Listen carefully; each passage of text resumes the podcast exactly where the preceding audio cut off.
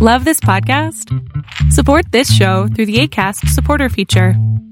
It's up to you how much you give, and there's no regular commitment. Just click the link in the show description to support now.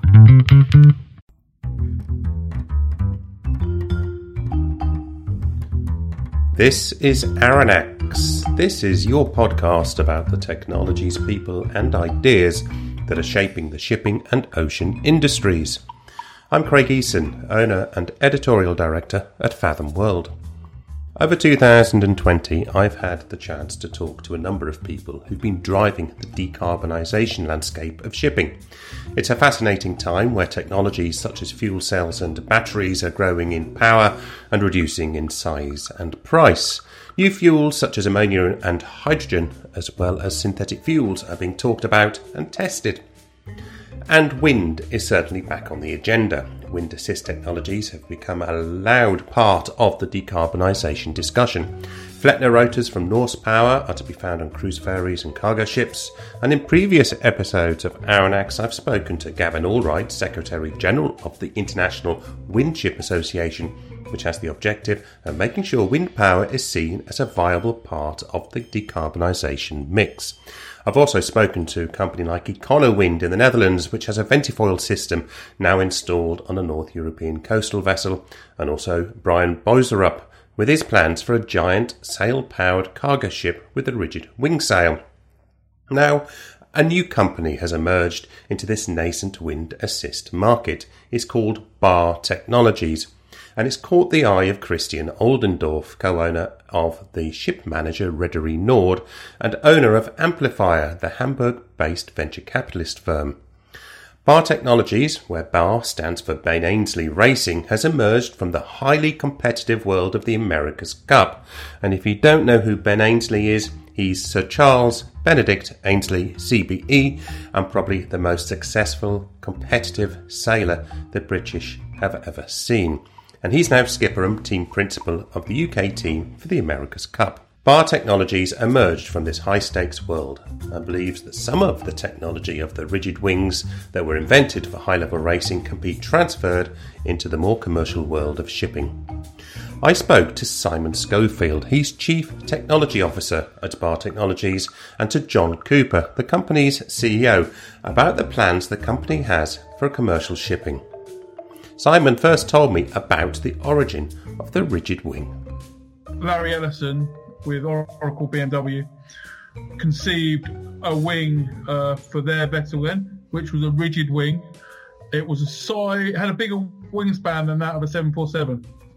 So a huge composite wing. And there's plenty of stuff if you look online around it. And that was, and wings have been used in sailing yachts previously, rigid wings, but they had um, they're they've gone in fads and they've disappeared and come away. But since then, in the cup, all the teams stipulated by the rules, we've had uh, rigid two element uh, wings for the sailing boats. Now that technology isn't necessarily directly applicable to ships because ships operate in a very different way and you'd be very mistaken to think you could take an America's Cup wing, make it stronger, make it bigger, and and put it on a ship because the the operational profile of the requirements of the ship are very different. But what we learned, what we developed in the Cup was a lot of simulation, simulate, simulation and optimization tools, not just to optimize the shape of the wing, but optimize uh, how the vessel interacts with the wing and how you extract the best performance out of the wing, not only through its design optimization, but the way you configure the wing originally. Um, so it's that technology and that software that we developed in the Cup that were, were really reconfigured and used for developing uh, developing these wings. Simon Schofield from Bar Technologies. He says the issue isn't about taking the wing sail and trying to fix it onto a ship's hull as it is, but to find the right design that is suitable for the vessel and to build the system holistically. Here's Simon talking about the need to understand all the influences a wind assist system has on a ship. Um, so the, the technology is uh, that we've developed is in a, a number of there's a number of elements to to the, the package that we're proposing. Um, And to start with, there's obviously the concept of the wing. We specialize in, in CFD and very high, res- high resolution simulations. And we're very experienced at, at predicting the the behavior and performance of wings because of what we do day in day out to a very very high resolution in the in the in the America's Cup. So we don't feel like we have to go and do tank testing or wind tunnel testing. We feel like as the aerodynamic model, we have, have a very good grip of the amount of thrust we're going to produce and the amount of drag. Um, but that's only actually, and I think this is where some people uh, maybe oversimplify the problem because they look at the problem and they say we produce X amount of thrust, so you have to reduce the engine usage by an equivalent amount. But actually, what you have to do is you have to look at the whole ship holistically when you, you fit a device to it. Because as soon as you start fitting wings to a ship or kites or anything else to a ship, Flettner rotors, they're all got the same problem. You start producing side force. To counteract that side force, effectively you have to, the ship has to produce lift. So the ship has to go sideways, something we call leeway. Now that leeway um, increases drag. It makes it takes away some of that gain that you you've already made from fitting the wing through additional drag associated with it. You also have a problem that you, your moment on the ships, you have to now apply rudder angle, um, and then you have an inflow angle into the propeller because you've got leeway, which is affecting your propeller efficiency. You're not necessarily loading your engine to the optimum performance you'd normally load your engine to because some of the thrust is being produced by the wing. So maybe your engine is now away from its most efficient operational profile as well. So what, what we do is we, we use the same techniques we, we use when we're developing race boats. And we can, we create something called a velocity prediction program. We've written one specifically for, for ships, which we call ShipSleep, that takes all those uh, simulation models and brings them together and then optimizes the ship as a whole. And while there's many striking and dramatic photographs of the wing sails in action during the America's Cup, you'll not find any plans or pictures yet from the Bar Technologies solution. Here's John Cooper, the company's Chief Executive Officer. We've actually taken the complete diverse approach um, in that we've got a lot of people saying, Can we have a drawing? And we're saying, No, not until we've got something thoroughly professional uh, to show you. So we've got we've got our concepts, we've got our patent in, um, uh, so we've got lots of renderings, but we uh, we refuse to actually release those renders uh, until they've got some really good and perfect detail on them, uh, because we want to be a company that's renowned for doing rather than drawing. Simon Schofield and John Cooper from Bar Technologies. While the wing sail has similarities with an airplane wing, one airplane manufacturer has also taken an interest in wind assist technologies, but not with a wing, but with a large kite.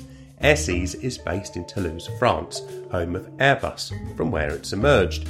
It's backed by the giant airplane maker, which will also become its first client. Airbus will be building a ro-ro vessel to transport its airplane parts between its manufacturing sites.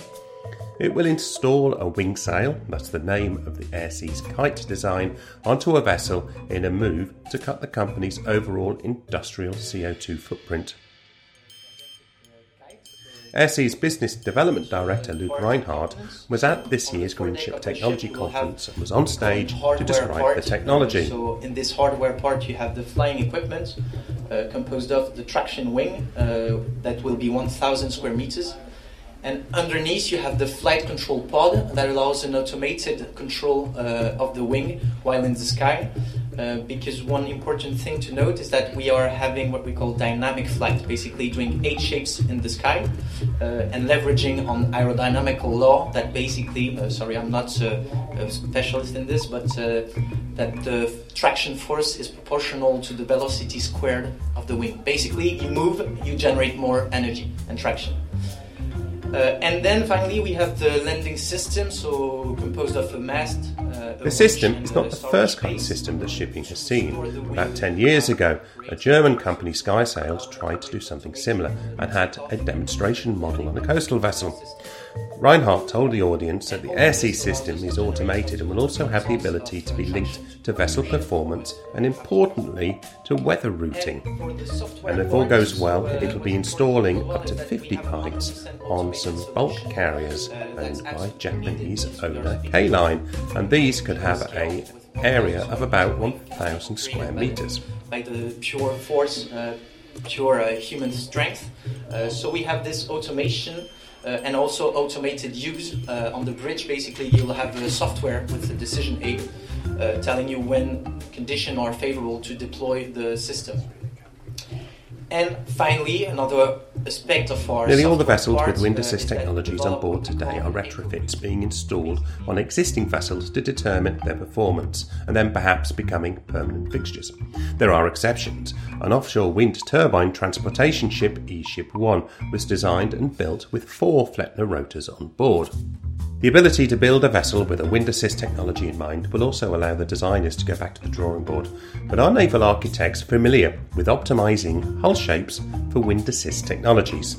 Two graduates in Europe believe they have the answer. They're perhaps the only two experts that I've met with PhDs in wind assist technologies. A Dutchman and an Italian, the pair worked on their PhDs in the Delft University of Technology and have now formed an advisory firm, Blue Wasp, where WASP stands for Wind Assisted Ship Propulsion. Well, it's actually yeah, the two of us. It's me and my colleague uh, Nico van der Kolk. He has a PhD on the hydromechanics, so on the hydro part of wind assisted ships, and I have a PhD on the aerodynamics. So I called up Giovanni Bordogna, one of the two founders of Blue Wasp, to ask him about optimization in a wind assist solution. Yeah, so as you as you know, there are a lot of technologies out there, a lot of wind assist technologies. There could be um, rigid wings, uh, kites, Flettner rotors, ventifoils, um, and so on. So each of these technologies has its own peculiarity in terms of performance. So depending on the wind condition and depending on the type of ship, one technology could be better a better solution than another one. So there is not a clear winner in terms of performance. Um, that's my opinion. Then, of course, you also need to look into more uh, practical issues. So how that fit on boards. Um, that, of course, also depends on the operating profile of the ship, where the ship has to sail, the um, type of ships, and so on. So, um, if I had to look at these possibilities, I wouldn't be able to say which one is best, uh, which one is a certain winner. So you need to um, know the performance of each of uh, this technology and understand how this integrates with the, with the ship you are considering. So it's really much uh, ship dependent, um, and also depending on the on the weather conditions, on the wind conditions. So that's why uh, proper analysis it's uh, it's um, it's required. It's uh, it's necessary. I think that the technology providers, at least most of them, I would say they're trying to develop um, a technology that complies some um, let's say practical um, requirements. Also, they try to improve the aerodynamics uh, efficiency or performance uh, per se of the of um, the technology they're um, trying to sell. But I don't think they're at this point trying to understand how this can actually uh, fit and integrate properly in a holistic and integrated uh, way on the ship. So that's I think something that's missing at the moment. And also, like the, the wind assisted ships that we're seeing, that we're uh, seeing sailing at the moment, they're all a retrofit. So this means basically that you take the ship as it is and you install a wind assist device and you try to save as much as fuel as possible. But that ship is not optimized for wind assist. So if you have to make a new build, I would say that the ship could look considerably different, and the percentage savings that you could aim at are uh, certainly much higher. But it's something that I don't see yet. It's not happening yet. Giovanni Bordogna from Blue Wasp. perhaps the industry's first dedicated wind assist consultancy. There are now a growing number of firms trying to develop solutions for the industry, and while I have spoken to a few of them over the years, I have also seen some disappear, the costs and perhaps the timing overwhelming them.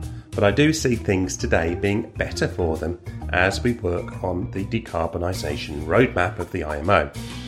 Now, to end this episode of Aranex, let's take a look at the startup world with our regular update from Nick Chubb from Thetius.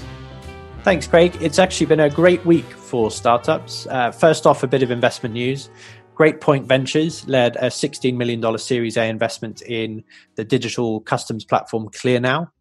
Uh, the customs clearance space is actually really interesting right now. In September last year, Amazon acquired uh, INLT, which was an American digital customs platform, uh, and they're now building that into their own infrastructure.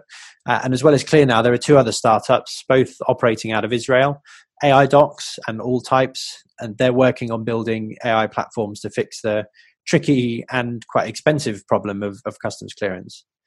Uh, in partnerships news, uh, there's F Drones, the Singapore based drone startup. Uh, we picked them as a, as a one to watch earlier in the year. Uh, and last week they announced the first commercial beyond visual line of sight delivery to a ship. And this week they're announcing a new partnership with ships agency provider GAC. Uh, it's intended to help them uh, develop their proprietary drone that will be able to deliver 100 kilos of supplies up to 100 kilometers offshore, completely emissions free and autonomously. Uh, they've begun uh, testing of their uh, 50 kilo, 50 kilometer drone, uh, which will be running commercially later on this year. In other news, 12 startups have been awarded 50,000 Singapore dollars each as part of Pier 71 Smart Port Challenge. Uh, all sorts of weird and wonderful things among the winning startups, ranging from a, a blockchain based Seafarer certificate platform uh, to more drones that can carry out enclosed space uh, inspections. Uh, and lastly, uh, a bit of happy news for Port of Rotterdam's spin off PortXchange. Uh, they announced this week that Ocean Network Express will be adopting their port call optimization platform after a successful trial back in 2019. Nick Chubb from Thetius, looking at the startup world. That's all. Thanks for listening. Don't forget to subscribe for updates and visit Fathom World to get our weekly newsletter full of transformation upsides. And if you want to give me a call, you know where to find me.